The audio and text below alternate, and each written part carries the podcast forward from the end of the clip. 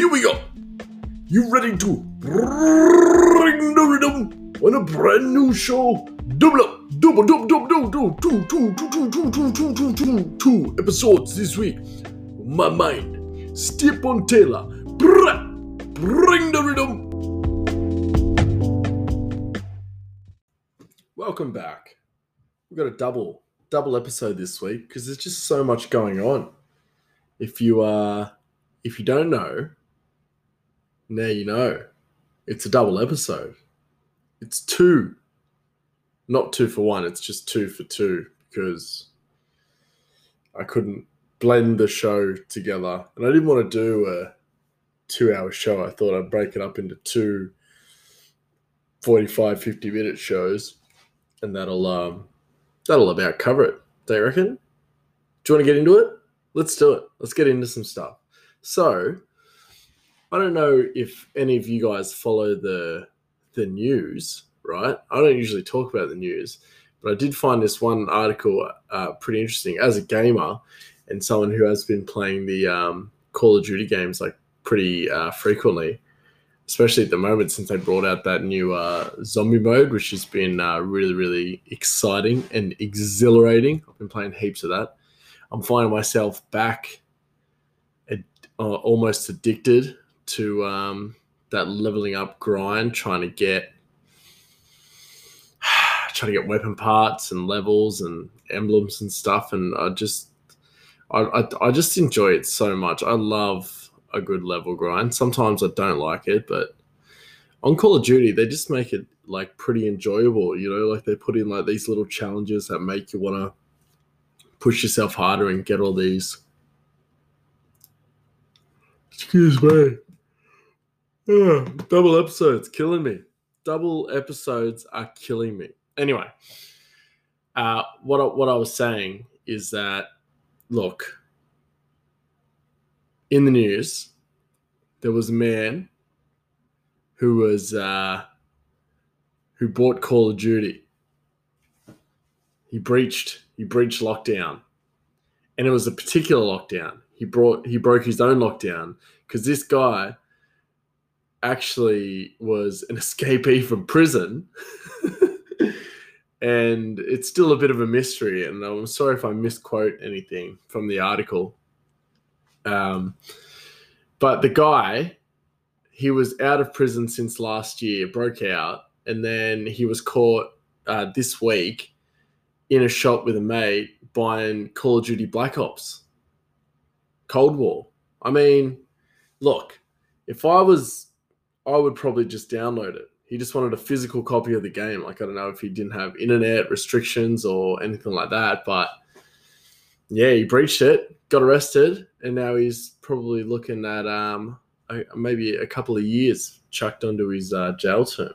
I mean, the guy was already out, done, finished, finito. All he had to do was stay inside for the rest of his life. Do you think that's a thing people forget? Do you think if you escape prison long enough or any kind of institution that you just forgotten about, everybody just loses interest? Probably not. Because remember that show on, I think, Fox years and years ago? It was called Prison Break. And it was essentially about a man breaks out of prison. Little did we all know that this would... spoilers, I'll tell you, there's some spoilers here. Little did we know that this guy was going to proceed to break out of everything, of every prison. It should have been called Prison Breaks because, I know, it's a really corny joke. But honestly, he breaks out of one prison, goes on the run, and then gets taken to another prison, and then is on the run, and then gets taken to another prison. And then he breaks his wife out of prison. Well, no. First he breaks his brother out of prison. Then he breaks someone out of prison as well. It's crazy. It's wild times in the whole Prison Break universe. Yeah, jeez. Actually, while I'm on it, it's actually not a bad show. But the premise was quite flimsy. But yeah, I like Dominic Purcell. He's like the one of the main guys in it, and Wentworth Miller is actually quite cool. And I had Peter Stormare in there for the first two seasons, and I quite liked Peter Stormare. I actually started watching a show that he was in on Netflix called Swedish Dicks, and it's about two Swedish detectives, and the name of the shop is called Swedish Dicks. And yeah, it's a comedy, so don't get too G'd up for this serious, you know, full-on serial. But the cool thing is that Keanu Reeves in it, and he plays like the the kind of friend in it, and he's just a douchebag, but then turns out to be this really cool character. And it's such a weird character for Keanu Reeves to play, but it's awesome as well. Like, because he's got the long hair and the beard, so it would have been like between like the John Wick movies or whatever. But it was awesome.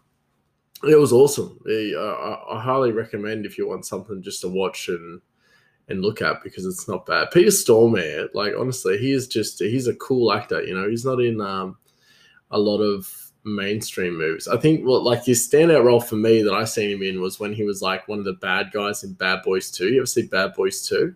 The classic Michael Bay film with they actually made like a whole favela blow up in classic Michael Bay fashion. Only in a Michael Bay film where would any kind of like key bad guy or key person, like their main death that they have in the movie is they blow up or they go in like a big hail of bullets and then a massive explosion, like massive explosion, like huge, like sitting back picking your belly button huge. You know what I'm saying? You know what I'm saying? Michael Bay, the king of explosions. Do you ever think Michael Bay looks back at his career and goes, you know what? That might have been one too many. You know what really made that film? A nice, like, soft ending. I mean, I'm sure he's got some films out there that do have, like, a little bit of a lower budget and don't explode. So I'm not hating. I'm not throwing any shade on Michael Bay. I enjoy most of his movies, but he does go explosion heavy. Coming from a my personal preference of movies is more. I'm a sucker for an action film, but I like dramas and thrillers and more so crime dramas. Yeah, I really like those. I like the whole. I think one of my favorite crime movies is Heat. That's like probably one of the best bankroll movies. Michael Mann film. If this was the first movie that Al Pacino and Robert De Niro actually were in the same movie together, and it's interesting that they play. Spoilers. This did come out in like 96, I want to say, or maybe 97. I could be wrong, but it was in the 90s. Val Kilmer was in it too, and Tom Sizemore, and who else you got, Stefan? There's that Judd someone that's in it as well. Actually, Tone Loc is in it. Remember the rapper, Tone Loc? Funky Cold Medina. He's in it. Judd. Ashley Judd, maybe? I don't think that's right, but I'll think about it. Yeah, the interesting thing about Heat is that you've got two of these Academy Award-winning actors in a crime film, where Pacino plays the cop, like the ruthless cop, like he's like a pit bull, you know, like he's just goes and goes and goes and goes. Sorry, but there is someone on a jet ski playing some horrible music. I'm very sorry if you can hear it. But regrettably, out front of my house, there's some water, and it's the calmest bit of water. So everyone on their jet skis flies past it because it's really calm, and it's really annoying most days. You might call it jealousy. I might call it ignorance. See, look, there they go. Well, you can't see them, but there they go. Fools. Cool. you know what? Just quickly on jet skis. Do you think jet skis are actually like a feasible like thing? Because, you know, I guess you can make a motorbike practical, right? But you can't fish on a jet ski. You could probably only put like a 6-pack of tinnies. Tinnies in Australia is tinned beer, like a kind of Hulk, you know. What else can you do? You can go fast only on water.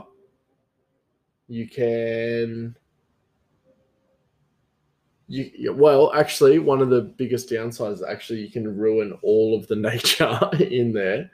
I've heard a couple of stories about how jet skis just unfortunately really harm sea life. And look, I'm not on board the whole jet ski thing. Sorry, I'm probably not even speaking to the microphone because I'm staring at these people jet skiing out front of my house, and I'm not happy with it. I'm not happy. Anyway, what were we talking about? Heat. Heat, one of the classic films of the 90s that had... It was like building up to be an epic film, which it is an epic film. It's a great film because it finally has, the last film, just quickly, the last film before that had Robert De Niro and Al Pacino was Godfather Part 2, right? But Godfather Part 2, they don't coexist. They're in different timelines. So Michael Corleone, Al Pacino, is in the present, and Vito Corleone, who's played by a young Vito Corleone, who's played by Robert De Niro, is in the past. So they're in the same movie, but they don't interact. They don't have any interaction whatsoever.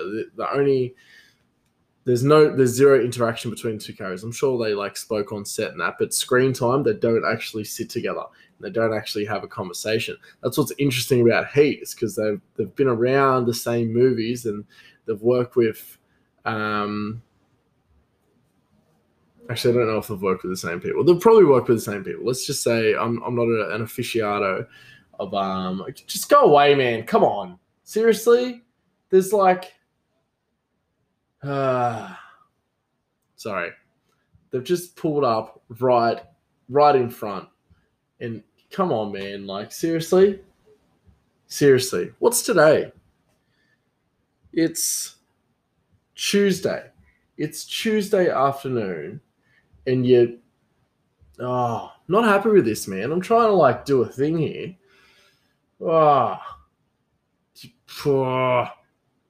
Anyway, so... The interesting thing about Heat is that, hang on, I'm just going to close the window. This is ridiculous. Jeez. I'm trying to get a bit of fresh air. Can't even have fresh air because there's people cruising about on jetty skis. This is intolerable. Not happy with this. Go and sit on the bank or something. Yep. Deep breath. Don't react, respond, is what they say. And now, unfortunately, I'm sorry you guys had to hear that, but that's super annoying, eh? Super annoying. What are we talking about? Heat. I'm all riled up now. I'm all riled up, these jet skiers. It's not practical. It's not practical. Anyway, I'll probably get a bit of sledging for this, but sorry. So I digress. The thing about Heat that makes that film so special is that not only is it a well-thought film, it's a well-directed film, and it's well-written, and the dialogue is really, really good. And the action sequences are actually quite unique for the kind of 90s. You know, they do a lot of chase cam, and it's like not...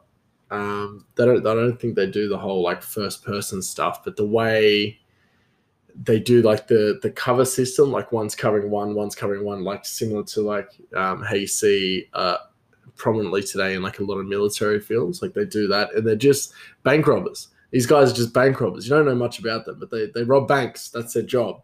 And then they're using these you know, tactics that are used to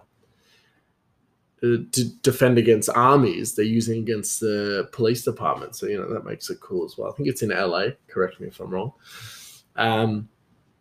But the awesome thing is the movie goes for, off the top of my head, about 200 minutes, which is just over 3 hours, right? I think. No, it mightn't go for that long. I think it goes for 190, which would be just over 2 hours. It goes for a long time. It goes just over 3 hours. It goes for a long time. Like, it's a 2 hour, 40 minute movie, I'm pretty sure. It's close to, it's a long film, but it's got so many moving parts and so many cogs in it. But that's what makes it good. That's what makes Heat a really, really good film, is that there's so much going on. It's not so like straight up and down. It's complex, but it's good. It's a really good film. If you haven't seen it, go see it. I know I'm doing like this weird review of like a 1990s movie, but it's a good movie. I'm telling you, it's a good movie. Heat is cool, right? So at this point in their careers, De Niro's won the Oscar for Godfather 2. I'm pretty sure he won Best Supporting Actor. And Al Pacino won Best Actor for Serpico. And at this point, they've both been nominated at least 2 or 3 times, because around the late 80s, it was like Raging Bull, and there was another film like Goodfellas as well. I'm pretty sure he got nominated for Best Supporting. I cannot remember. I know Joe Pesci got nominated. Joe Pesci actually won it for Raging Bull. Actually, this is what's funny, is he plays like the same character or similar characters, like in stature, like the way they're like kind of played out, they're kind of very similar, which is awesome. You know, that's classic Joe Pesci. You know, has that cool, aggressive, a lot of moxie, a lot of bow, bow, bow, bow, bow, oh, you know, a lot of swagger. Sorry, I keep digressing from my point. So they're at like the height of their careers in like the 90s, and then it's not until the back half of the film that the two characters actually sit down and share screen time. And for a movie that goes for 2 hours and 45 or 40 minutes or whatever it is, they only share the screen for 15 minutes. Isn't that crazy? Isn't that crazy? You know, like these two prolific actors, and, you know, you would have them, any other movie, you would have them play off each other or be, you know, buddy cops or, you know, good guy, bad guy. And then they share this scene, and there's this powerful moment where De Niro's character says something like, "I'm not going back. You're going to have to put me down if you want me to stop."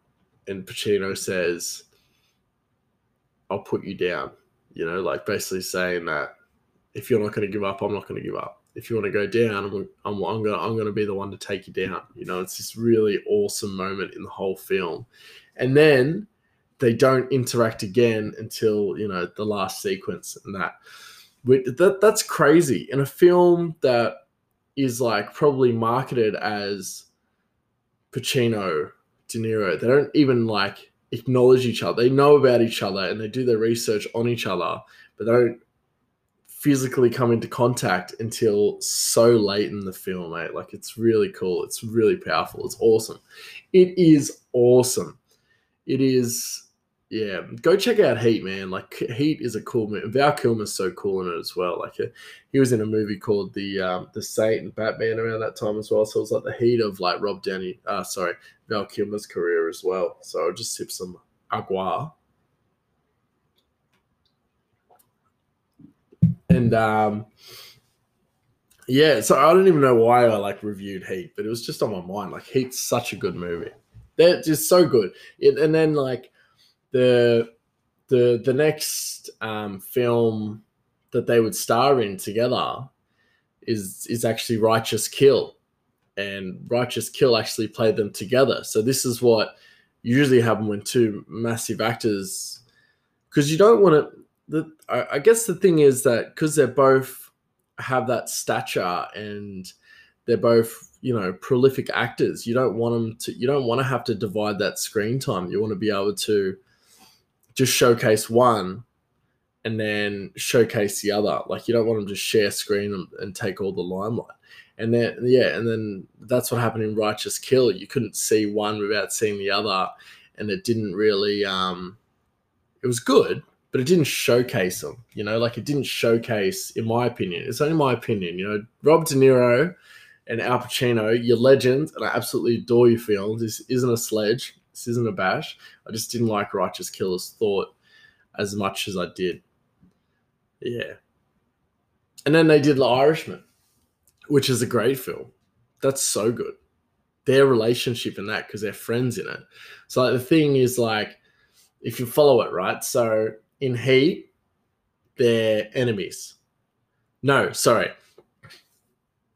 In so the first film, Godfather Part 2, they're father-son, but they don't interact. They never see each other, right? And then the next film they're in, Heat, they're friend and foe.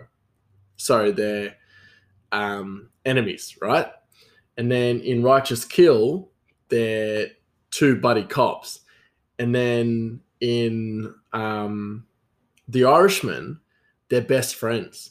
You know, it's awesome, isn't it? Like, it's 4 films. There may be another film, but I'm pretty confident they're only in 4 films together.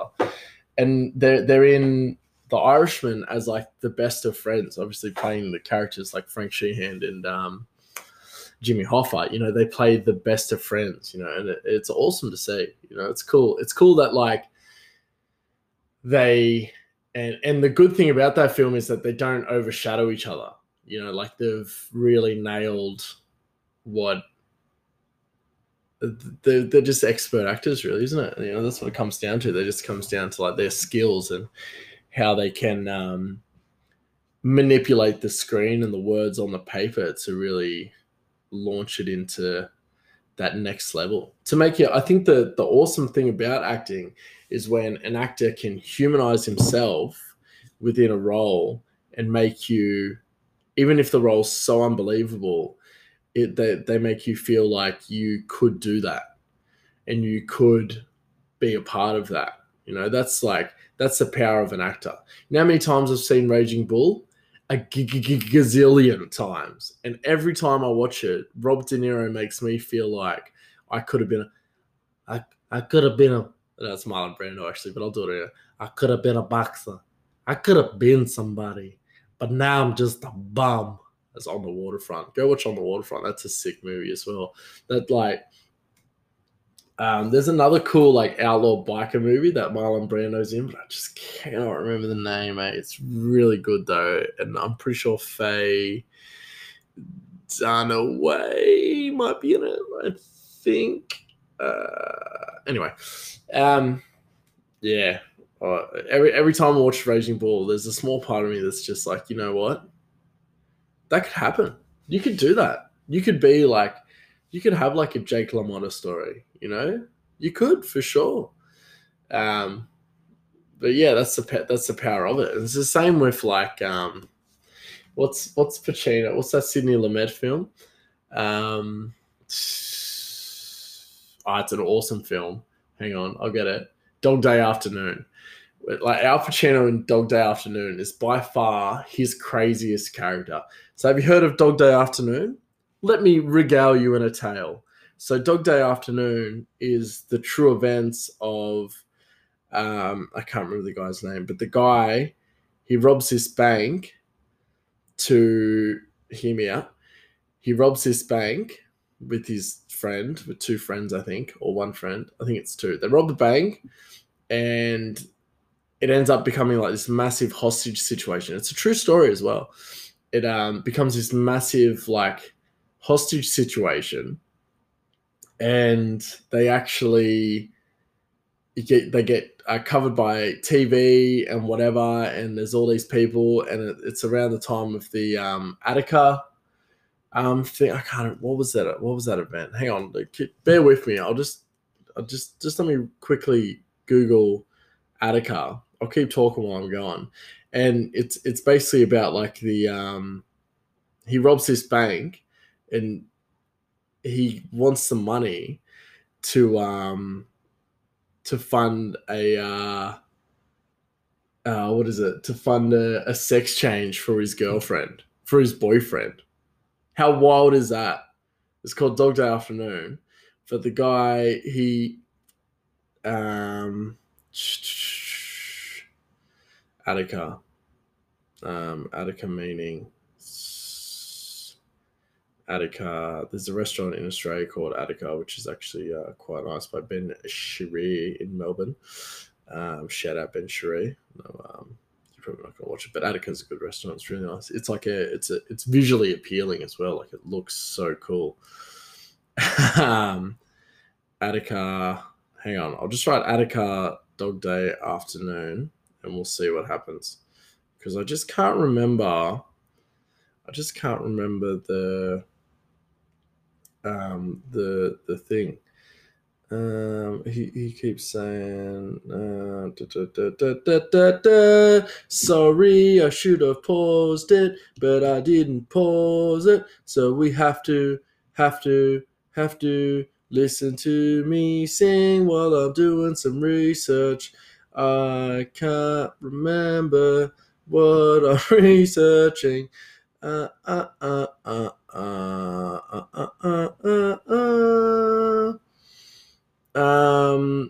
so he robs the bank to get to pay for his partner's a gender reassignment surgery. The plan goes upside down. This is a quote from GroovyHistory.com. Shout out GroovyHistory.com for helping me out on this one. The plan goes upside down, and there's no money, basically. So he barricades it, and he wants to negotiate with the police to that's right. Stefan, you silly little sausage, you.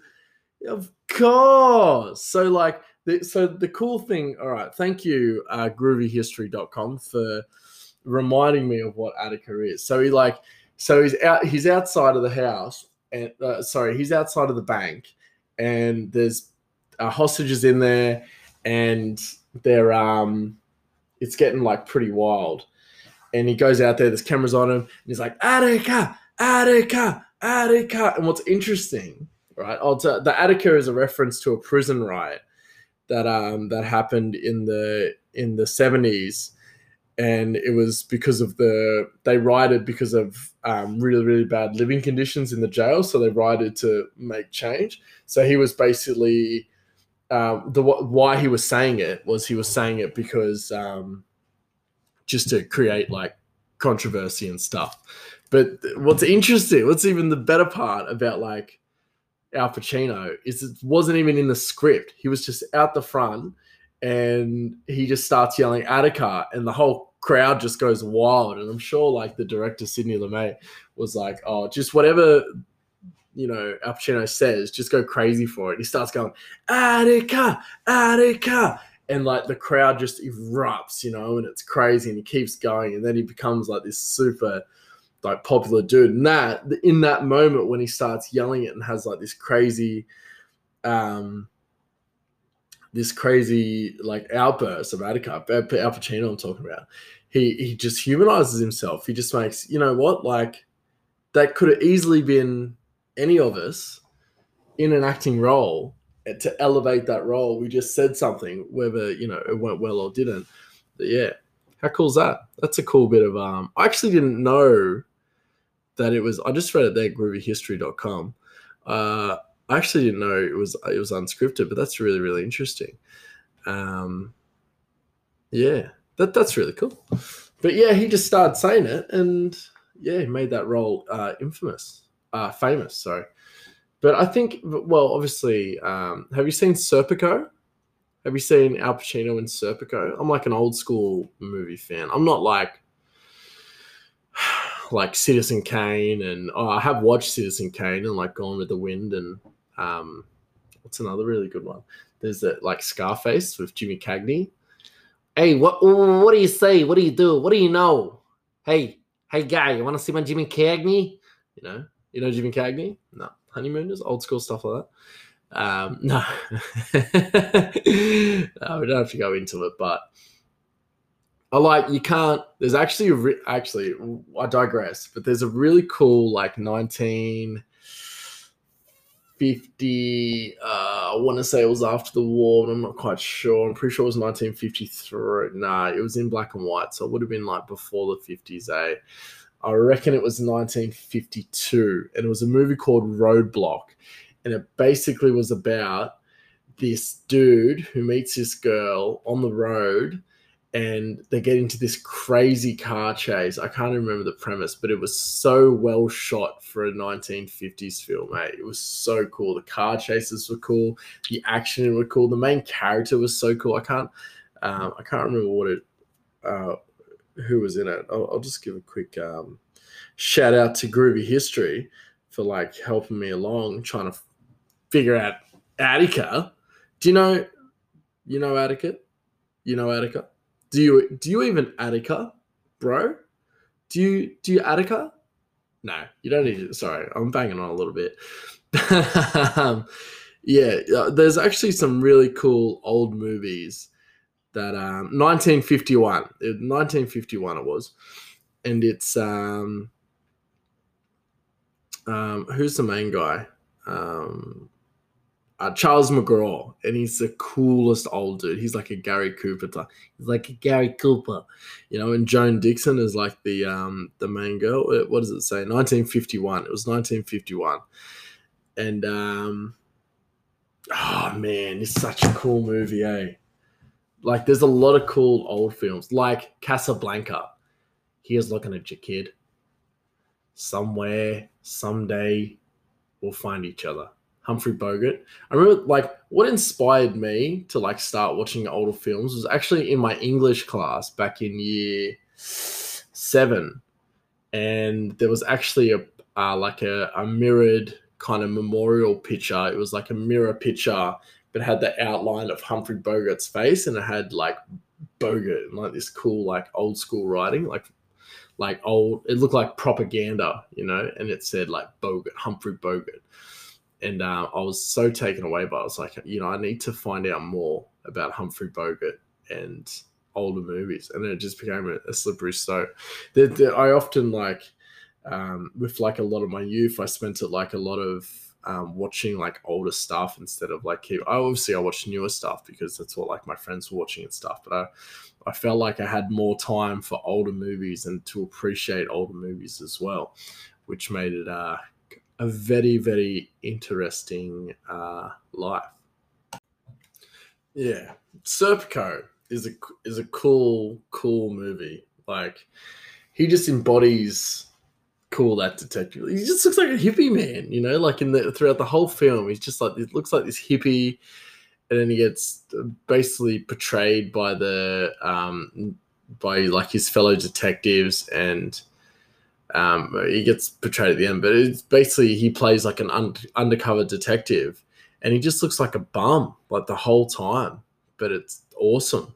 I don't want to spoil it because it's got like a cool ending that I don't want to ruin for anyone, you know. Like, I know it came out in 1974, and I'm probably not ruining anything, but I don't want to be the guy that spoils Serpico for people. It's a cool movie. Go watch it. Go check out Serpico. Yeah, it's awesome. I think it actually. I don't think it was Scarface with Jimmy Cagney. I think it was Public Enemy #1. Or yeah, I think it was called Public Enemy, not Scarface.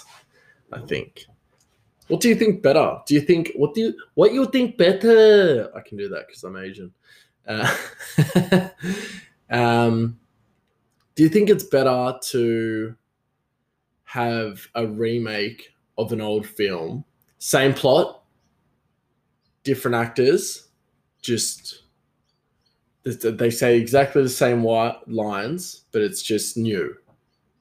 Do you think it's better to have that version or just to have the version of that movie in color? So like Gone with the Wind, should there be like a remake of it? Or should it be just in color now? You know what I mean? Or do you lose like that nostalgia and the whole film, the whole like way of the film? Because like, what if, you know, someone colors it wrong? Like, you know, the grass is meant to be, it's meant to be brown instead of green, for example. That's probably a really crummy example, but I'm going to use that example to its fullest extent. What if, like, imagine that, how much of a film would, like, how much do you think that would change, like a modern film, if like, or TV show? Imagine if like Modern Family, right? The TV show Modern Family. Imagine if like all the grass was like brown instead of green. Do you think that like change the whole happy vibes around like that TV show? Do you think it would be like a whole different, like everything? It's like, it's the exact same characters, but it's not in the suburbs. It's like in like it's like in Kenya, in the desert. They all interact the same. They still do everything the same. But do you think that like the way, because the show's so aesthetically pleasing to your eyes and is soft on your eyes, do you think that like accrues to like the success of the film? I say yes. Oh, the TV show, sorry. I say yes for sure. Yeah. Do you know how they get the sidewalk shiny in like films and TV? They wet it. Imagine that. There's a guy that wets sidewalks, pavement, the walking trail. Someone has to stand there and wet it. I mean, you want to talk about, you know, jet skis mucking up the water life. No, we're not actually going to talk about it, but that was annoying, wasn't it? Do you remember that? 10 minutes ago? Oh, gosh. Anyway, now I'm only bringing a short one because I have to go get my my wee child soon, so I'm not going to do like a full massive hour. I know I said it's a double and it's like a special thing, but well, it's only like partly special. No, it's still special. Of course it's special. I'm doing it. I'm bringing you a show. Like, that's pretty special, isn't it?